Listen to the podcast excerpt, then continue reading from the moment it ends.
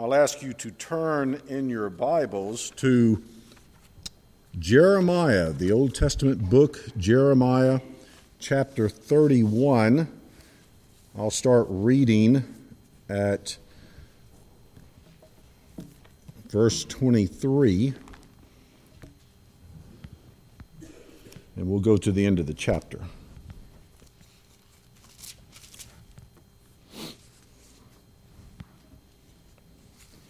This is the Word of God. Let us give careful attention to its reading. Jeremiah 31, starting at verse 23. Thus says the Lord of hosts, the God of Israel, once more they shall use these words in the land of Judah and in its cities when I restore their fortunes. The Lord bless you, O habitation of righteousness, O holy hill. And Judah and all its cities shall dwell there together, and the farmers and those who wander with their flocks. For I will satisfy the weary soul, and every languishing soul I will replenish. At this I awoke and looked, and my sleep was pleasant to me. Behold, the days are coming, declares the Lord, when I will sow the house of Israel and the house of Judah with the seed of man and the seed of beast. And it shall come to pass that as I have watched over them to pluck up and break down, to overthrow, destroy, and bring harm, so I will watch over them to build and to plant, declares the Lord. In those days they shall no longer say, the fathers have eaten sour grapes, and the children's teeth are set on edge. But everyone shall die for his own iniquity. Each man who eats sour grapes, his teeth shall be set on edge. Behold, the days are coming, declares the Lord, when I will make a new covenant with the house of Israel and the house of Judah. Not like the covenant that I made with their fathers on the day when I took them by the hand to bring them out of the land of Egypt. My covenant that they broke, though I was their husband, declares the Lord. For this is the covenant that I will make with the house of Israel after those days, declares the Lord. I will put my law within them, and I will write it on their hearts. And I will be their God, and they shall be my people. And no longer shall each one teach his neighbor and each his brother, saying, know the Lord, for they shall all know me, from the least of them to the greatest, declares the Lord. For I will forgive their iniquity, and I will remember their sin no more. Thus says the Lord, who gives the sun for light by day, and the fixed order of the moon and the stars for light by night, who stirs up the sea so that its waves roar. The Lord of hosts is his name. If this fixed order departs from before me, declares the Lord, then shall the offspring of Israel cease from being a nation before me forever. Thus says the Lord, if the heavens above can be measured and the foundations of the earth below can be explored, then I will cast off all the offspring of Israel for all that they have done, declares the Lord. Behold, the days are coming, declares the Lord, when the city shall be rebuilt for the Lord from the tower of Hananel to the corner gate, and the measuring line shall go out farther, straight to the hill Goreb, and shall then turn to Goa. The whole valley of the dead bodies and the ashes and all the fields as far as the brook Kidron to the corner of the horse gate toward the east shall be sacred to the Lord. It shall not be plucked up or overthrown any more forever. That ends the reading of God's holy and inspired word. Let's go to him in prayer.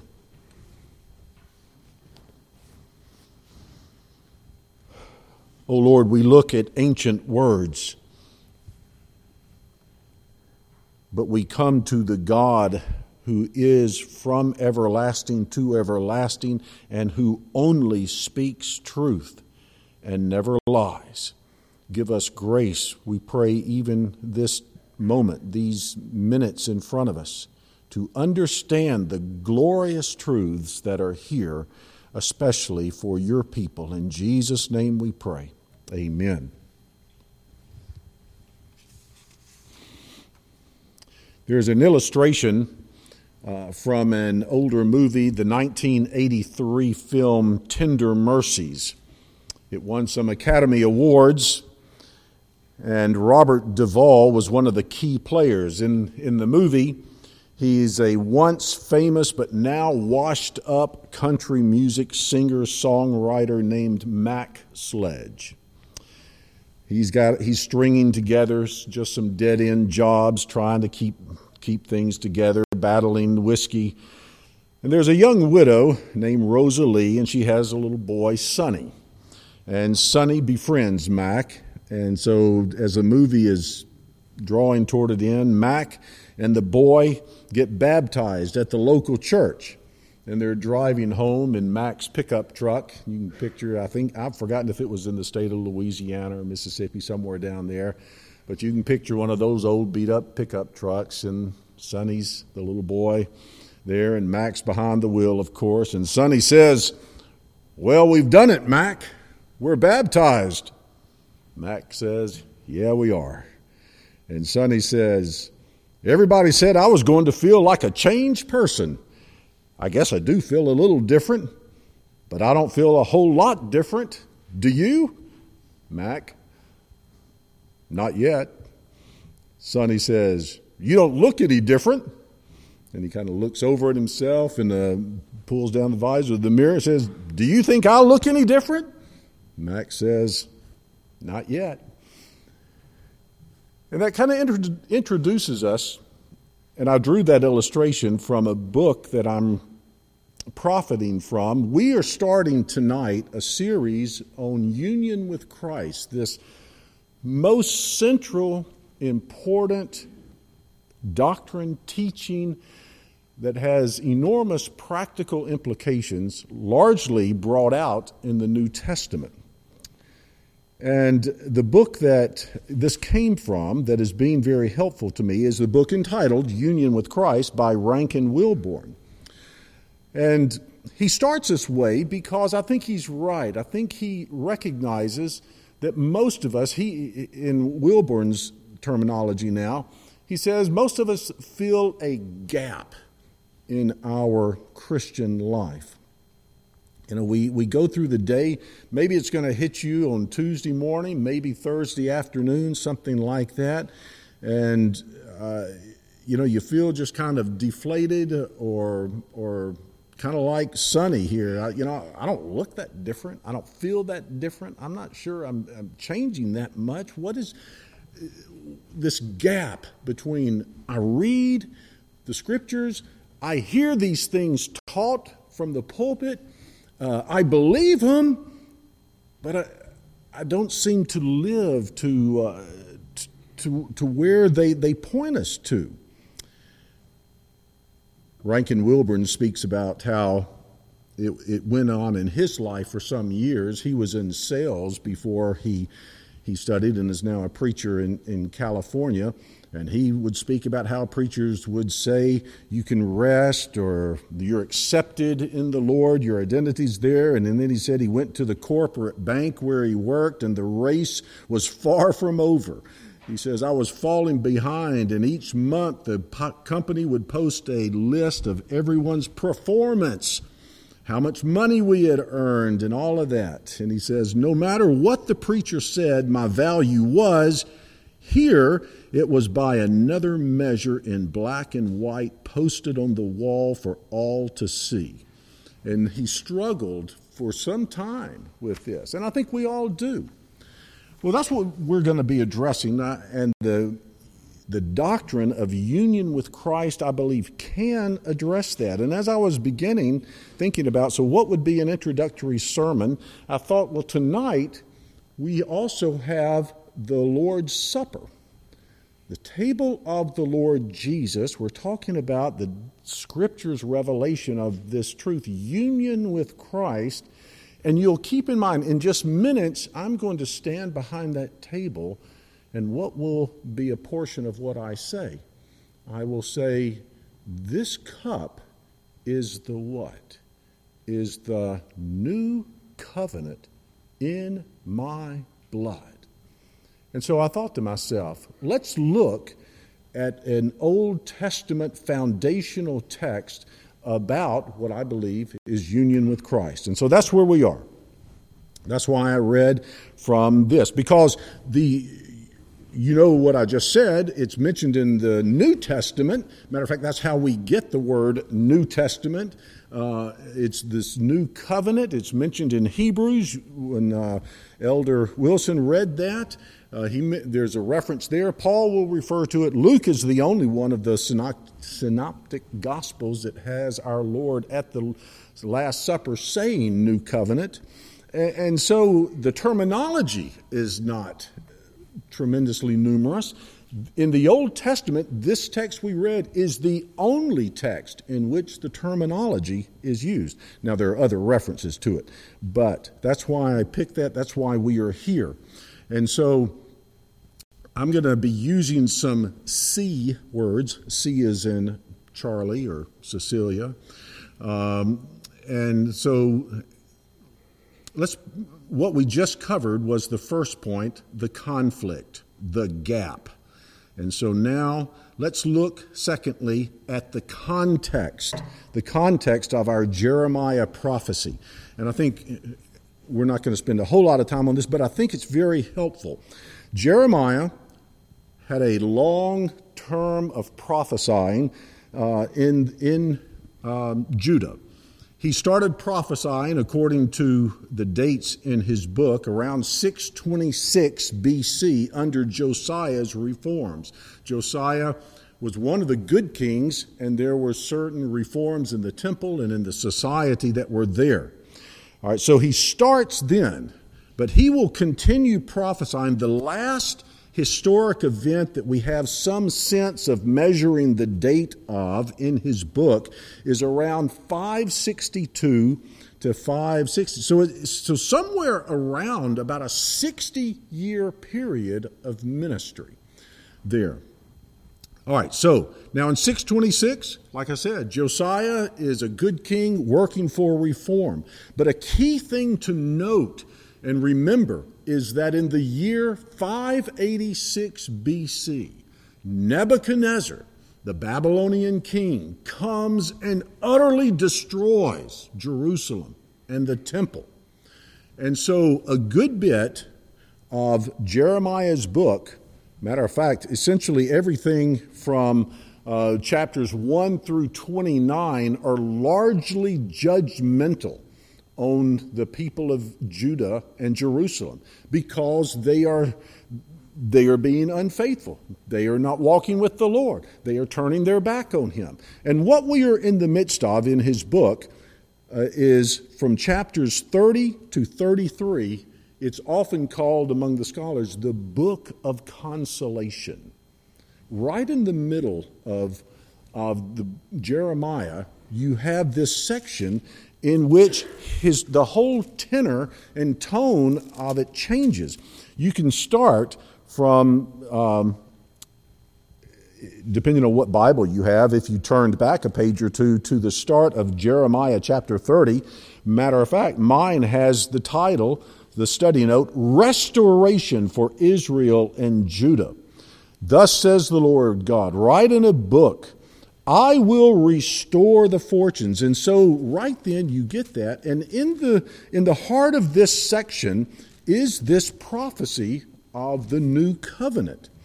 And so you want to keep in mind. And by the way, he will then have prophecies against the nations and some other condemning prophecies against the people. So right kind of in the center of the book, the way it's structured, is this message of hope. And you can picture Jeremiah.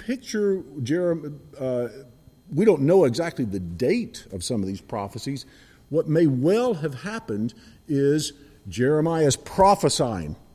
You got to change. You got to repent.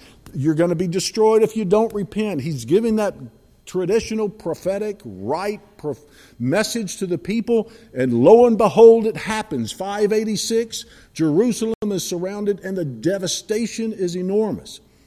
Well, afterwards, Jeremiah actually gets taken to Egypt and such, but there's a time period where he's also able to prophesy to the exiles, and he's a writing prophet.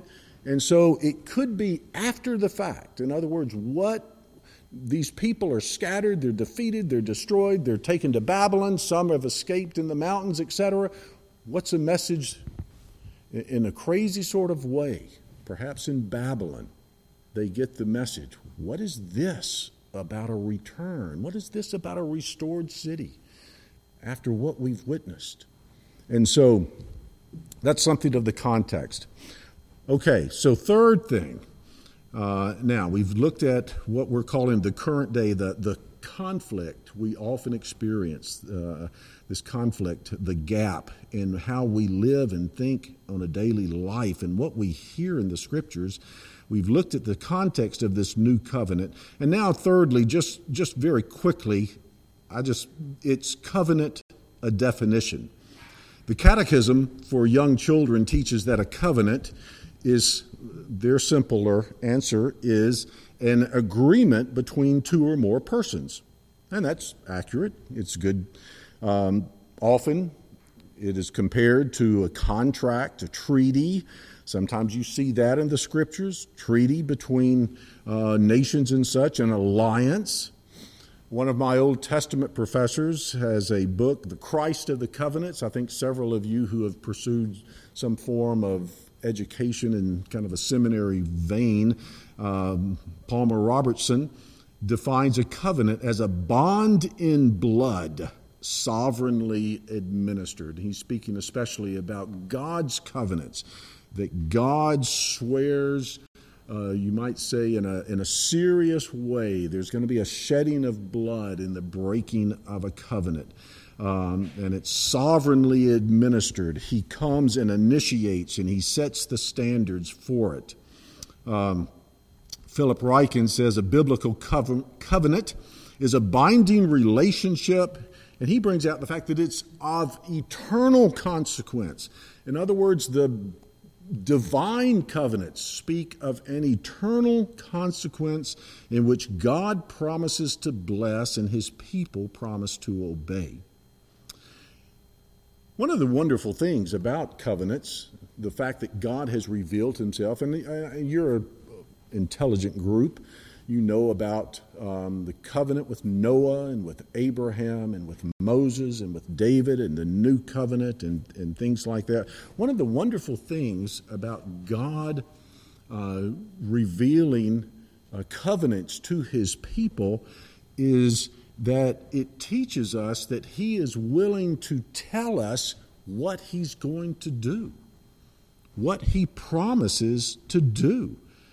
He's willing, you might say, to pull his omnipotence within certain channels so that we know how he will be working. And the fact is, he hasn't left us in ignorance. Through the Scriptures, through revelation, he's told us these things. And one of the other positive things that comes from knowing that God works by covenant is, since he has revealed himself in this way and revealed himself in the Scriptures, we have a way of resting in his word, to rest secure, knowing that he is faithful. He's told us, I'm going to do this. I'm going to act this way. And we can say, oh, this is good news. The only God there is has entered into a covenant saying he will act a certain way and he never lies. Well, that brings us now, we want to come to, technically this would be point 4. I'm calling it commitments. These are the commitments that God makes in the covenant that we have just read. It is there, and don't panic. There are 7 of them. All right? And now I'm going to give you words that start with R, just to kind of keep it all together in my own mind, okay? But this is wonderful stuff. Let me see if I can prove that it's wonderful stuff, okay? So let's look. God has just said, I am going to make a new covenant. And the first thing we know, now I'm in the text that we read in Jeremiah 31, starting at verse 31, he's going to make a new covenant with the house of Israel and the house of Judah. That in itself is a promise. He says, I'm going to do it. And what is the nature of that promise? This specific promise is one of reconciliation, because what was true in the context? What was true is that Israel had already been dispersed in 722, over 100 years. As a matter of fact, about 150 years from 586, when Judah and Jerusalem fall, Israel is already dispersed by the Assyrians. Who knows where they all are? And so already this is a mammoth statement from God. I'm going to bring the two together. We don't even know where half the 10 tribes are, but I know where they are, and I'm going to bring them together, and they're not going to fight among themselves anymore. There will not be a divided kingdom anymore. And so in this new covenant, there is a promise of reconciliation, a promise to end the division and hostility in this specific case between Israel and Judah. But surely what we're going, and you know already, we're going to see this fulfilled in Christ. And isn't that precisely what the church is supposed to be? Just one text of many, Galatians 3:28. There is neither Jew nor Greek. There is neither slave nor free. There is no male and female, for you are all one. Listen for it. You are all one in Christ Jesus. What did we say the series was going to be about? Union with Christ. Union with Christ. And so here it comes. There's reconciliation. The second promise that is here, I'm using the word regeneration here, and it is in the first part of verse 33. You read on, he makes a statement in 32 that this new covenant is not going to be like the old covenant, and there was not so much the problem with the old covenant. The blame is clearly stated that he had taken them by the hand, but they would not obey. They broke it. Though I was a husband, which tells you something too about the nature of covenants and how God views entering into covenants with people, like a marriage covenant. For this is the covenant I will make with the house of Israel after those days. Here it comes, regeneration. I will put my law within them, and I will write it on their hearts. I will put my law within them, and I will write it on their hearts. This is a promise of what God will do for everyone in this new covenant. We have a promise here of transformation of God's people from the inside out. One of the problems with the Mosaic economy and covenant was the law was there. It was written in tablets of stone. The only thing Jeremiah says was written on the hearts of the people back then was their sin. And we know in Jeremiah 17:9, there's that classic statement, the heart is deceitful above all things. Who can know it? But Paul will write in 2 Corinthians 3:6. 2 Corinthians 3 is his chapter-long contrast between the Mosaic economy and the new covenant. And he says concerning himself, we are not sufficient in ourselves to claim anything is coming from us, but our sufficiency is from God, who has made us sufficient to be ministers of a new covenant, not of the letter, but of the Spirit. For the Spirit kills, but the letter kills, but the Spirit gives life. This is a promise of this gift of the Holy Spirit. And this is a promise, you see, of ability. This is why I had Elder Wilson read from Hebrews 10. Do you remember what it said? Hebrews 10, 15 through 16 said, says, the Holy Spirit, author of Hebrews says, the Holy Spirit bears witness to us. For after saying, this is the covenant that I will make with them after those days, says the Lord, I will put my laws on their hearts and write them on their minds. He's linking the word here and the actions here of the Holy Spirit. For the Christian, obedience to the law, praise God, is not a prior condition for entering the new covenant. It's not on your obedience that you get into the new covenant. Rather, it's one of the promised blessings of the new covenant. Do you feel the gap in your life being addressed? There's ability, the Spirit, an understanding of what it means to be a Christian. Okay, so reconciliation, regeneration. Third, relationship. This is the second half of verse 33. Jeremiah writes, and I will be their God, and they shall be my people. God's people, you and I, if we're here tonight as believers, have a claim on the God of heaven and earth, and He has a claim on us. We will belong to Him, and it's not blasphemous for us to say, He belongs to us. He belongs to us. It's a promise of a mutual love relationship. This chapter, Jeremiah 31, started with the opening three verses. It says, at that time declares the Lord, I will be the God of all the clans of Israel. And you come to verse 3, Jeremiah 31, 3, and he says, I have loved you with an everlasting love. Therefore I have continued my faithfulness to you.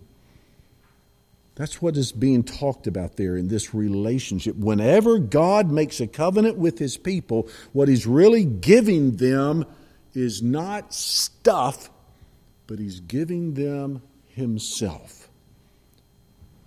Once again, now, do you feel the gap in your life having some hope of closing? I will be your God, and you will be mine. All right, so now, revelation of true knowledge. Revelation of true knowledge is promised here, verse 34a, the very first part of 34. And no longer shall each one teach his neighbor and each his brother, saying, know the Lord, for they shall all know me. From the least of them to the greatest, declares the Lord.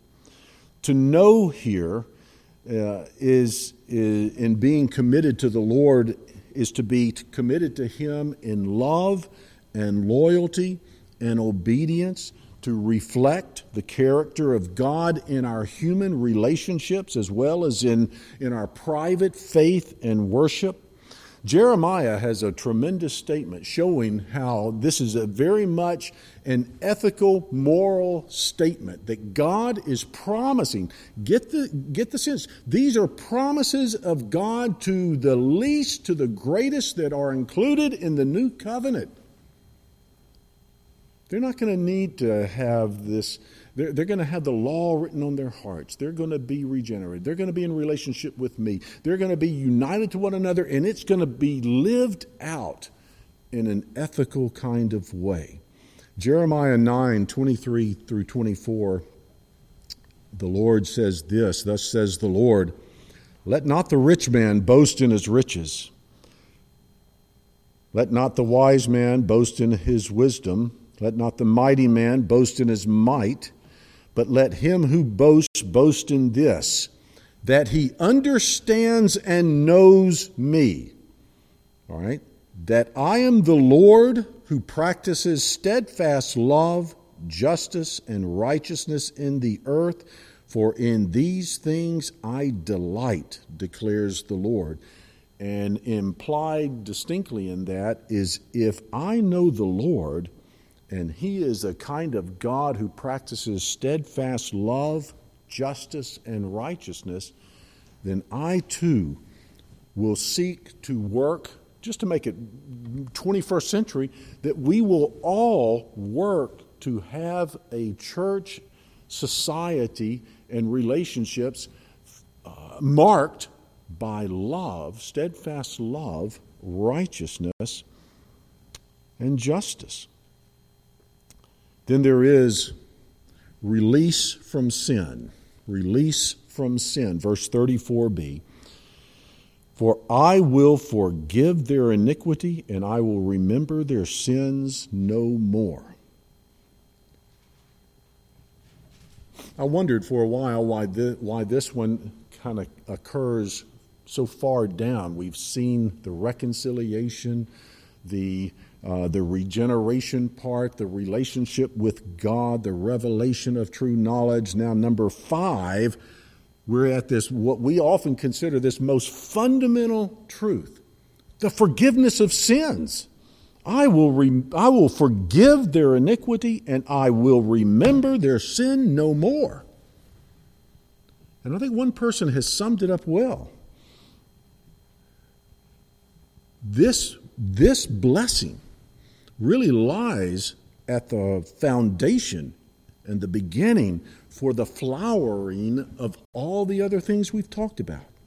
One person said, divine forgiveness makes possible, his language, inner transformation. What was that? That was the regeneration, the writing of the law on our hearts. Intimacy with God. What was that? I will be their God and they will be my people.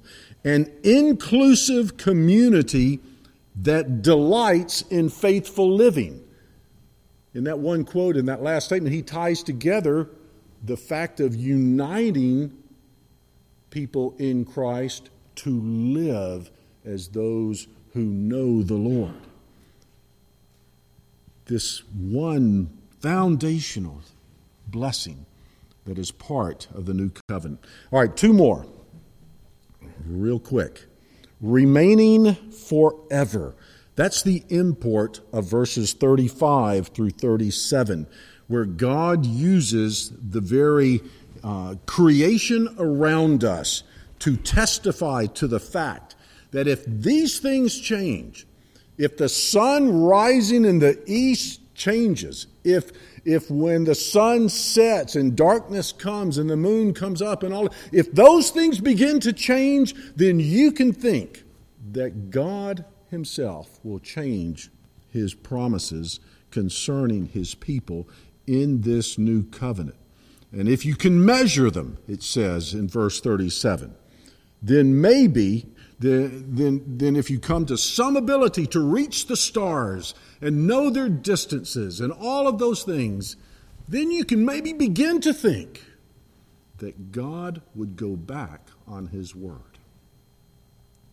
And the last one, I'm calling the renewal of all things. You might say, this is verses 38 through 40, how the chapter ends. And you look at it, and I don't want to just reread it, but it's very clear that it is about the rebuilding of Jerusalem. Remember, in 586, utterly destroyed, temple and all. And so here is a prophecy, and you might think, Bill, I heard what you said. You said the renewal of all things. How did you get there? Well, I think you've got to think about it this way. Jerusalem was rebuilt. You know that. With Zerubbabel and with Nehemiah, places like that.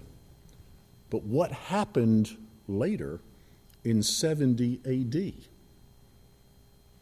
Absolutely destroyed again. And so you've got really two choices. We just said remaining forever and renewal of all things. And yet these people, some centuries later, experienced all this again. What might this be looking towards? And I don't think it's far-fetched. I think this is one of those cases where there was a close-in fulfillment of this, but there is going to be an ultimate fulfillment that certainly is everlasting. Revelation 21, verses 1 through 6, John writing, he says, I saw a new heaven and a new earth, for the first heaven and the first earth had passed away, and the sea was no more. And I saw the holy city, the new Jerusalem, coming down out of heaven from God, prepared as a bride adorned for her husband. Remember what we said, how God described the first covenant? He said, they broke it, and I was a husband to them. The marriage language used again. A bride adorned for her husband. And I heard a loud voice from the throne saying, Behold, the dwelling place of God is with man. Well, what did we just say? I will be their God, and they shall be my people. He will dwell with them, and they will be his people, and God himself will be with them as their God. He will wipe away every tear from their eyes, and death shall be no more. Neither shall there be mourning, nor crying, nor pain any more, for the former things have passed away. And so we get into the other issues of forgiveness of sin, because there is nothing unclean in heaven. You get into the issue of reconciliation, because everyone in heaven. And so these things will not only find a fulfillment in the words of our Lord Jesus on that night in his very soon thereafter, death and resurrection, and in what we experience partly. But this surely points to an everlasting new covenant. And John will conclude that section.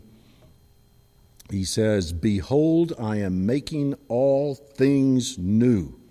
And he said, Write this down, for these words are trustworthy and true.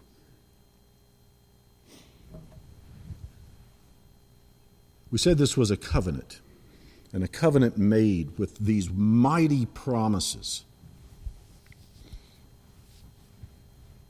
Our covenant, this new covenant, has a mediator, and I've already revealed who that is, so our main point 5 is Christ. There's your C word, Christ the mediator. And it is the author of Hebrews that particularly makes this point out. In Hebrews 7, 20 through 22, it is written, it was not without an oath for those who the covenant was not without an oath, for those who formerly became priests were made such without an oath. But this one, Jesus, and it's really a reference to Melchizedek, the priest, from Psalm 110. This one was made a priest with an oath by the one who said to him, The Lord has sworn and will not change his mind. You are a priest forever. This makes Jesus the guarantor, the author of Hebrews says, the guarantor of a better covenant. Sometimes that is the language he uses. In Hebrews 8, it says, As it is, Christ has obtained a ministry that is as much more excellent than the old as the covenant he mediates, the new covenant, is better, since it is enacted on better promises. What are those promises? They're right here in Jeremiah 31. He is the mediator of this covenant. The author of Hebrews in 9 will speak about the fact that everything needs to be purified with blood. And without the shedding of blood, there is no forgiveness of sins. Guess what? The mediator of the new covenant has shed his blood, has died, has enacted this covenant. Our larger catechism, question 31, says, With whom was the covenant of grace made. And you need to listen carefully. It's an accurate answer, but listen carefully. With whom was the covenant of grace made? You might be tempted to say it was made between God and me, God and all of his people. The answer given is the covenant of grace was made with Christ as the second Adam. And, listen for it, in him, union with him. The covenant of grace was made with Christ as the second Adam, and in him with all the elect as his seed. Our mediator has stood in the gap for us and bought for us every one of these promises. And so my last very short point is the one word, comfort. You know, after hearing of all these things, these promises and such, we might be tempted to think about ourselves, well, what still needs to be done? Is now the time, Bill, that you're going to talk to us about our tithing, our church positions, our good works, our efforts? No. Did you note that all of the promises of the new covenant, all of the statements of the new covenant are promises, they are things that God himself undertakes. He makes the covenant. He puts his law in our hearts. He will be our God. He forgives our sin. He establishes this covenant forever. He has appointed the mediator of this covenant, and that mediator is triumphant. So what do? We believe. We believe with a faith that even in that is a gift to us.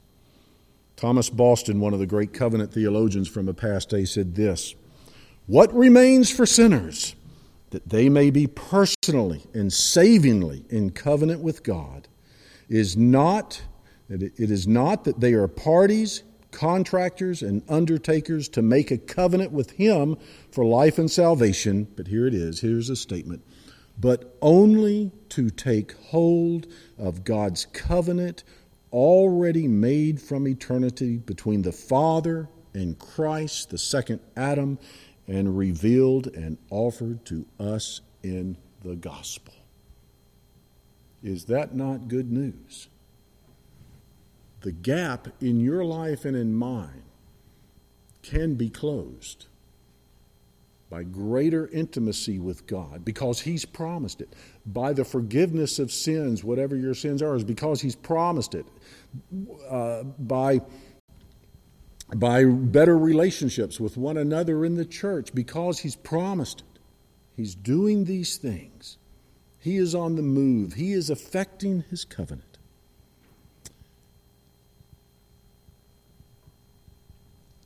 Let's go to the Lord in prayer.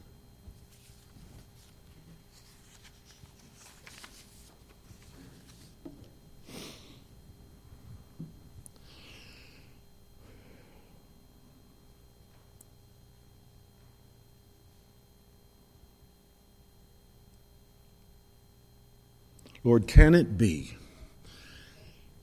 that utterly outside of ourselves in grace and love and faithfulness, you have set your love upon us? Great sinners we know ourselves to be, and yet through a mighty mediator, the Lord Jesus Christ, even as we are reminded this morning, named Jesus because He saves His people from their sins, named Emmanuel because He is God with us, that we are your people in Him. Lord, would you please use these upcoming Sunday nights that we might revel, that we might rejoice, that we might be able to better apply the true communion and union we have with you Fulfill your new covenant in my life, in our lives together. We pray in Jesus' name. Amen.